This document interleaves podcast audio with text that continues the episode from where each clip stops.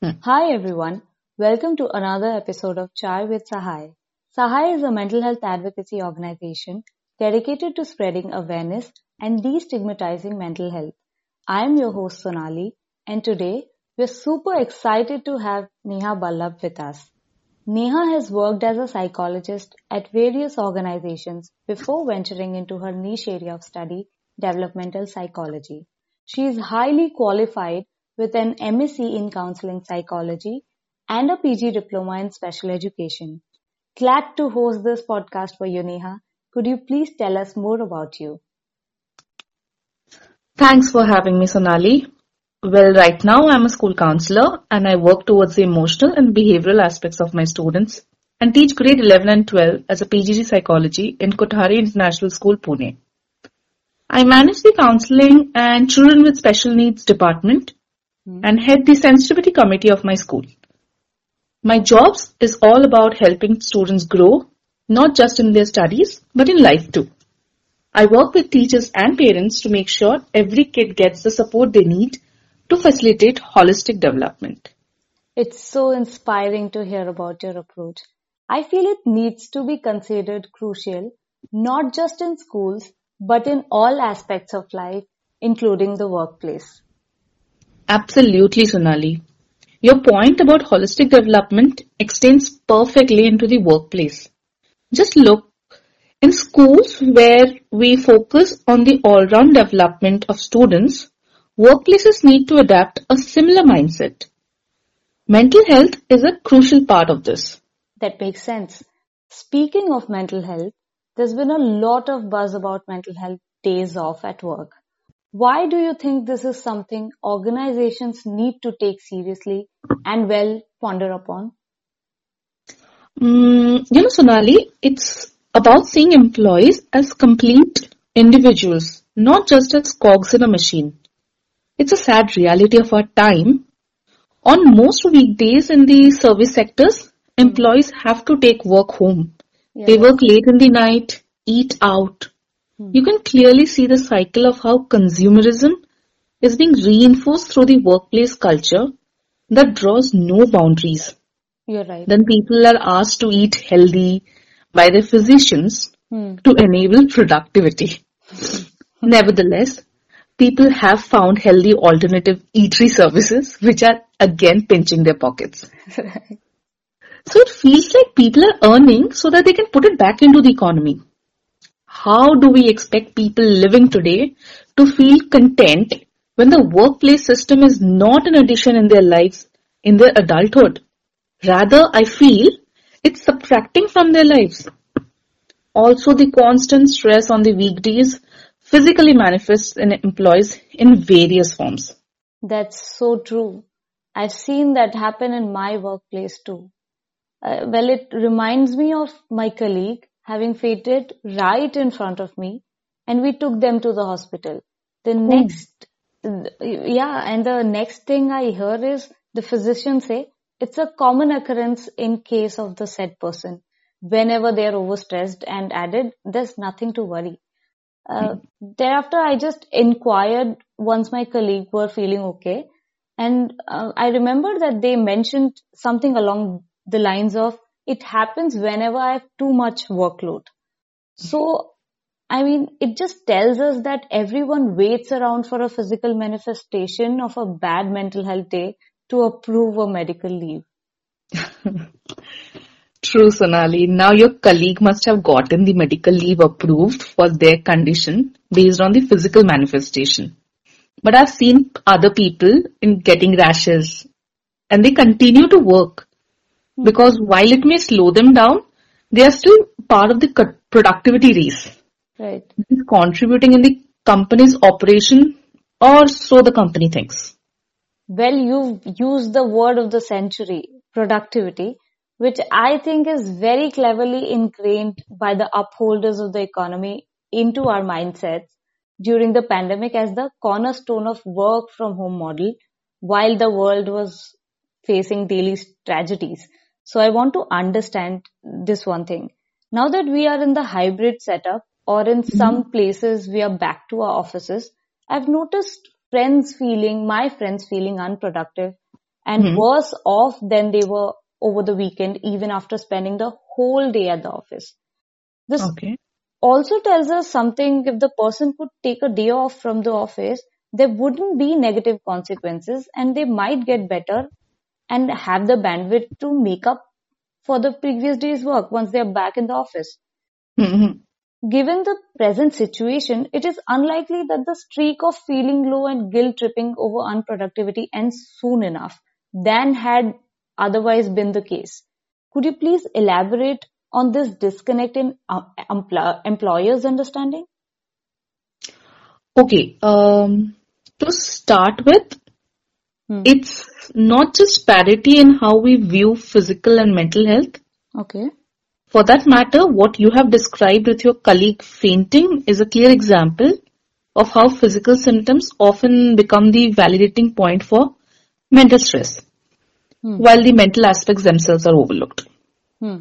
Here I want to point out, currently if someone feels physically unwell, they can take a day off without needing a medical certificate stating I am not feeling well. Right. But when it comes to mental health, if someone is feeling overwhelmed or burnout, it's not considered a valid reason for a medical day off. And this is an outcome of our misunderstanding that mental health always equates to a mental illness. Hence, the expectations of showing signs of physical ailments or mental illness. We need to understand that constant bad mental health days eventually leads to mental illness or physical health deterioration. Mm. Currently, the term mental health often gets wrongly associated with only conditions like depression or anxiety mm. or bipolar. It's crucial to understand that while everyone has mental health, not everyone has mental illness. What was your other point? Oh, I was talking about the impact of being mentally absent on productivity. Yeah.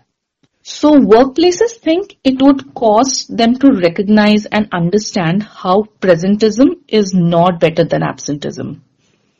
In social media, we are seeing these productivity hacks that tell us how once we sit for ten minutes, it tricks our brain to sit for longer hours. Oh, I've tried that.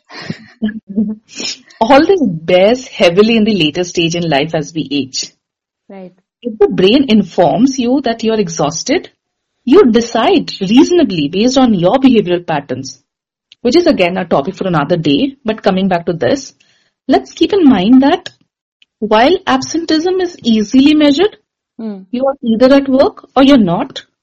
Presentism is more elusive. It's harder to quantify how much an employee's productivity is impacted when they are not doing mentally well. Correct. And yet, as Goetzel et al. Such study suggests, presentism can have a significant impact on productivity. And I really wanted to mention this study because this gap in understanding and recognizing the effects of mental health on work performance is where many employers fall short of. Hmm. They may not realize that an employee who is physically present but mentally disengaged is not just less productive, but could also be negatively affecting their overall work environment. Right. This is why recognizing and addressing mental health proactively is so important. And it's just not good for the employees. It's good for the organization as a whole. I, I see how more than ever today, there's a need to humanize the idea around hiring an employee. Exactly, Sonali. It's, it's about creating an environment where mental health is openly discussed and prioritized. Mm. It's about removing the stigma that is attached to mental health issues and recognizing that taking a day off for mental health is as valid as taking one for physical health. How do you see this impacting the workplace culture is something that I'm eager to know about. Okay, incorporating mental health day offs into workplace policies is a proactive approach that can lead to a more engaged, productive and healthy work force. That's what I feel. Okay. The current S O Ps, which reads as standard operating procedures, hmm. however, do not consider mental health as a part of it.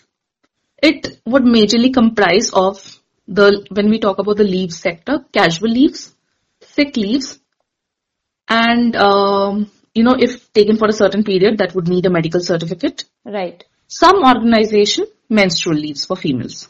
Correct. Sometimes medical leaves or sick leaves are used for mental health days. But the point here is, it's not just about a day off. Hmm. It's about creating an environment where mental health is openly discussed, prioritized, and it's about removing the stigma attached to mental health issues and recognizing that taking a day, day off for mental health is as valid as taking one for physical health. Yes, and uh, that as millennials and Gen Zs, we mm-hmm. use our casual leaves for mental health day offs, which hardly leaves us with days to attend to societal leanings if there are any. Uh, that stands absolutely true for myself, for me. Uh, but that's not true for the people in their forties and above. They don't have the concept of a mental health day off. It's really complicated. That's something that I've observed in my workplace.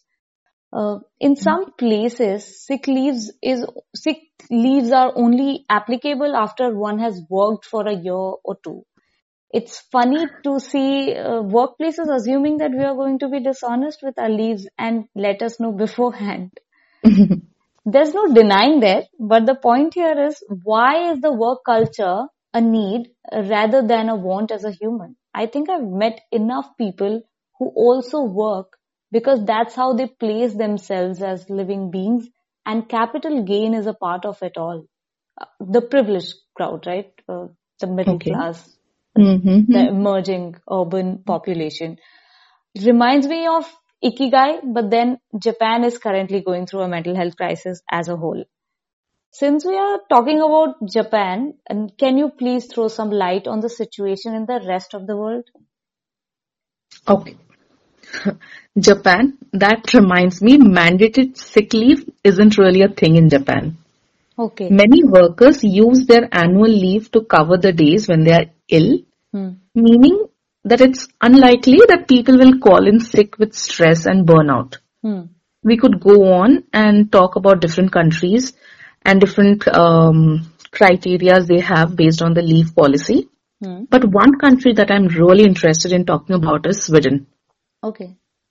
Because there have been several research papers recognizing hmm. how it stands out in terms of work-life balance with its flexible work schedules.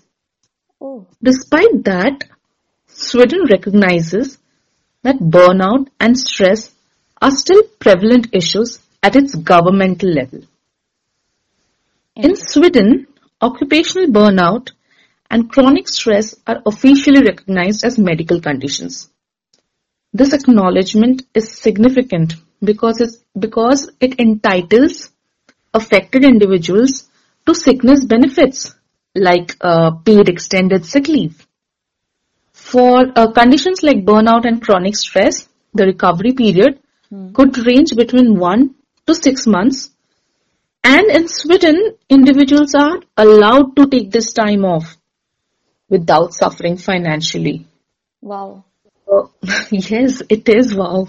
Yeah. The Swedish Social Insurance Agency plays a crucial role here, yeah. offering about eighty percent of the salary for up to a year for health-related time off. That's a major development. Yes. And this approach underscores the importance of financial security in mental health recovery. Hmm. I mean, not having to worry about income loss when recovering is crucial. Treatments for conditions like burnout are heavily subsidized, hmm. making them accessible to a wider population. Hmm. Individual ther- therapy is available through public health care, okay. minimal out-of-pocket costs, and uh, group stress management courses are offered at a very affordable prices. Right. Sweden also focuses on prevention, addressing the work environment and culture mm. to reduce work-related stress. Policies like long vacation times, parental leave, flexible schedules, and a forty-hour work week contribute to this preventive approach. Additionally, the Swedish Work Environment Act mandates employers to create a work environment that supports both mental and physical well-being, which is taken seriously by most companies. Okay. While not perfect, Sweden's approach demonstrates the importance of systemic support, financial security, accessible treatment, and preventive measures in managing mental health in workplace. Hmm. And this model could offer valuable lessons for other countries and organizations striving to prioritize mental health. True. Yes. And if we talk about our country, in India, we might not have the luxury to apply everything for a huge economy like ours, but we definitely can find a way that works out well for us to an extent. Mm. We need to start talking and building a supportive environment. Right. Companies need to start recognizing employees as humans and not as a money-making machines. Yeah, well, you seem to emphasize on where humans are likened to machines.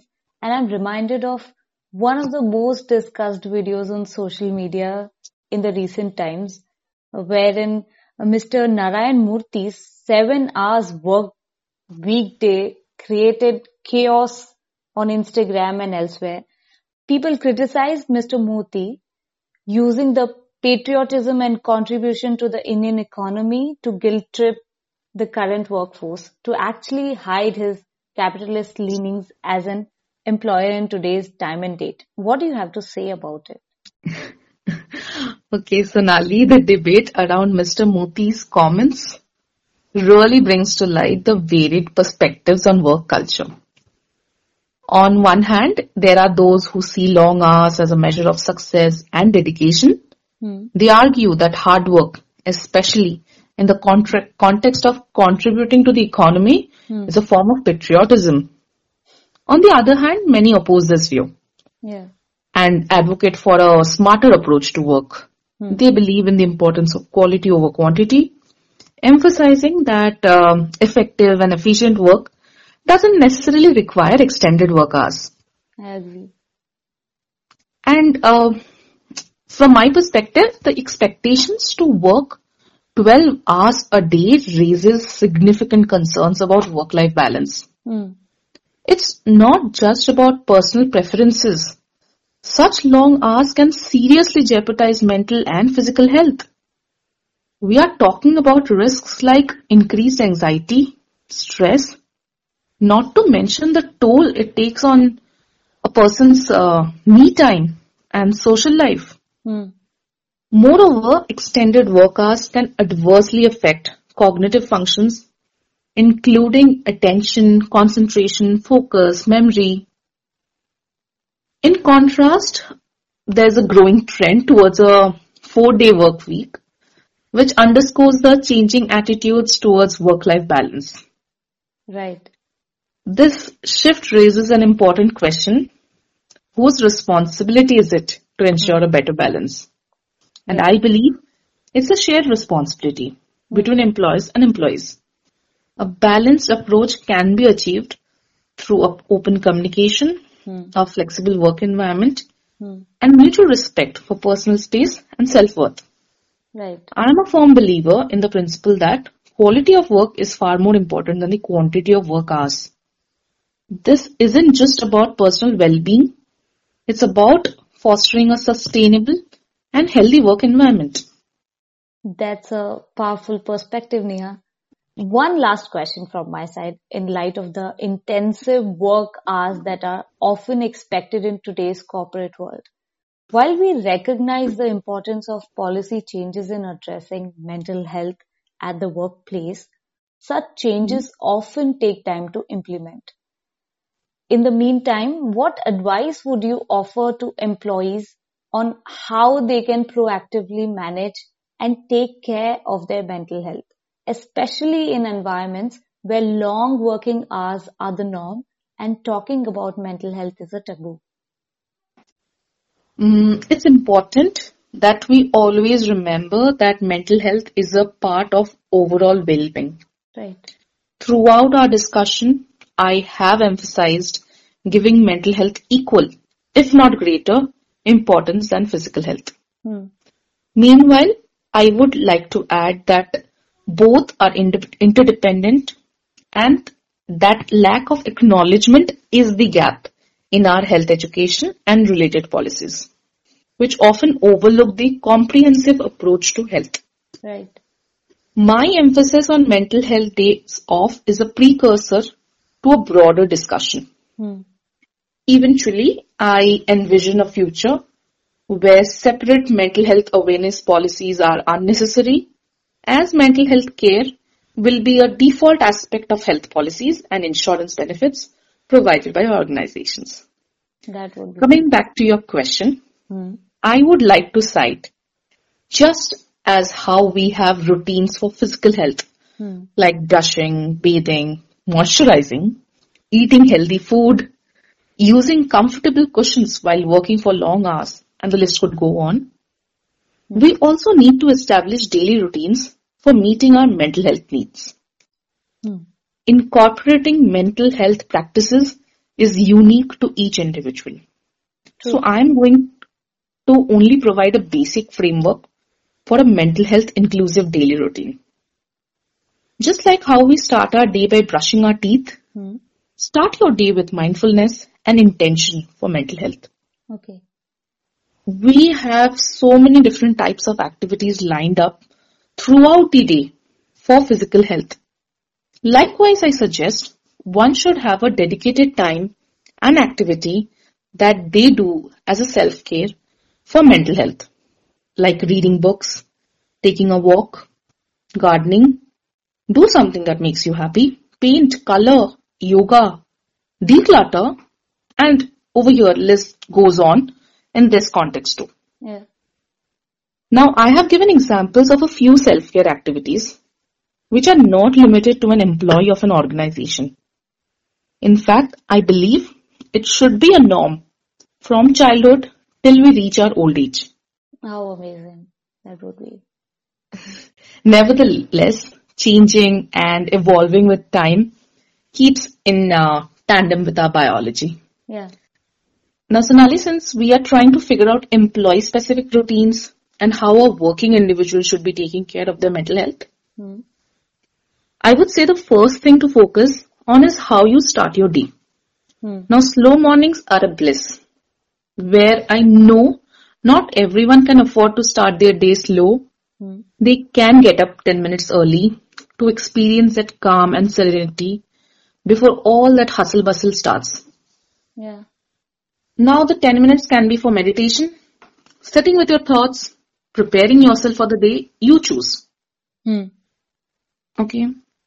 Second, I would say in this competitive industry where everyone is trying to prove themselves, we tend to focus on our weaknesses and eventually succumb to negative thoughts. Yeah, more often.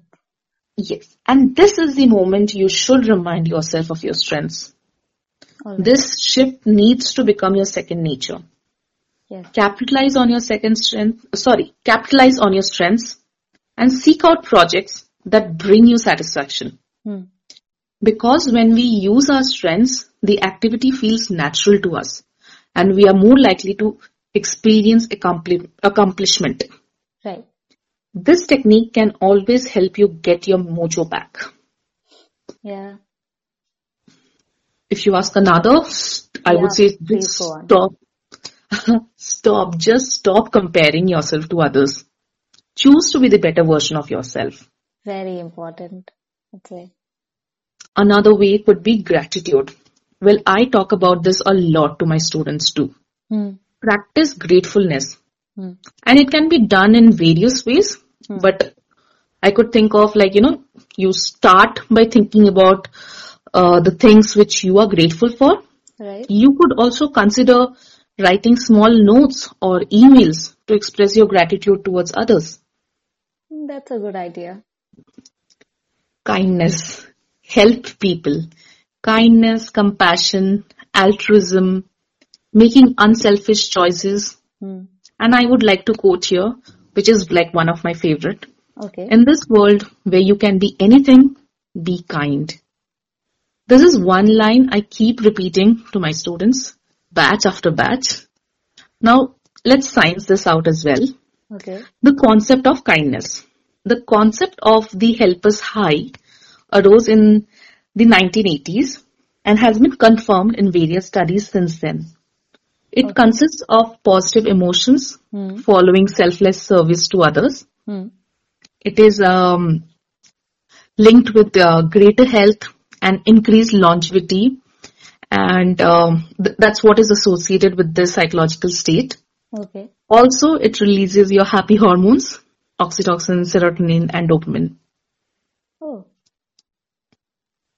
And, you know, irrespective of following all of these things, I would say talk. Please don't bottle it up. Talk to someone you think you're close to, you're comfortable with. Someone you think would listen to you without judgments. Mm. I also know that many companies have tie-ups with psychological counseling agencies. Please reach out to them. It's high time that we break the stigma and seek help. Okay. And lastly, I would say, be your own biggest cheerleader. Ah, right. We all need to be our biggest cheerleaders. Thank you for sharing these insights with us today, Neha. I like how you've left us all on a new high with the catchphrase, help us high. It reminds me of our psychology class where we first encountered the term Good Samaritan. Do you remember? Yes, I do. Positive psychology. Yes, exactly. As an ethical concept. But here we are understanding that when ethical motivations fall short, appealing to personal benefits can be a f- powerful motivator in society. Thank you. I hope we find a healthy work culture fostered in the new year twenty twenty-four yeah. with um, policy changes and debates already happening around menstrual leaves. Yes, the female body is always up for a debate, but the mind does not even find that space. Uh, while one wants to be left alone, the other is craving for attention, and rightfully so. I, I'd like to bid goodbye uh, with this quote by Donna Haraway. By the late twentieth century, our time, a mythic time, we are all chimeras, theorized and fabricated hybrids of machine and organism. In short, we are cyborgs. Thank you for listening to us. Have a great day ahead. Thank you, Neha.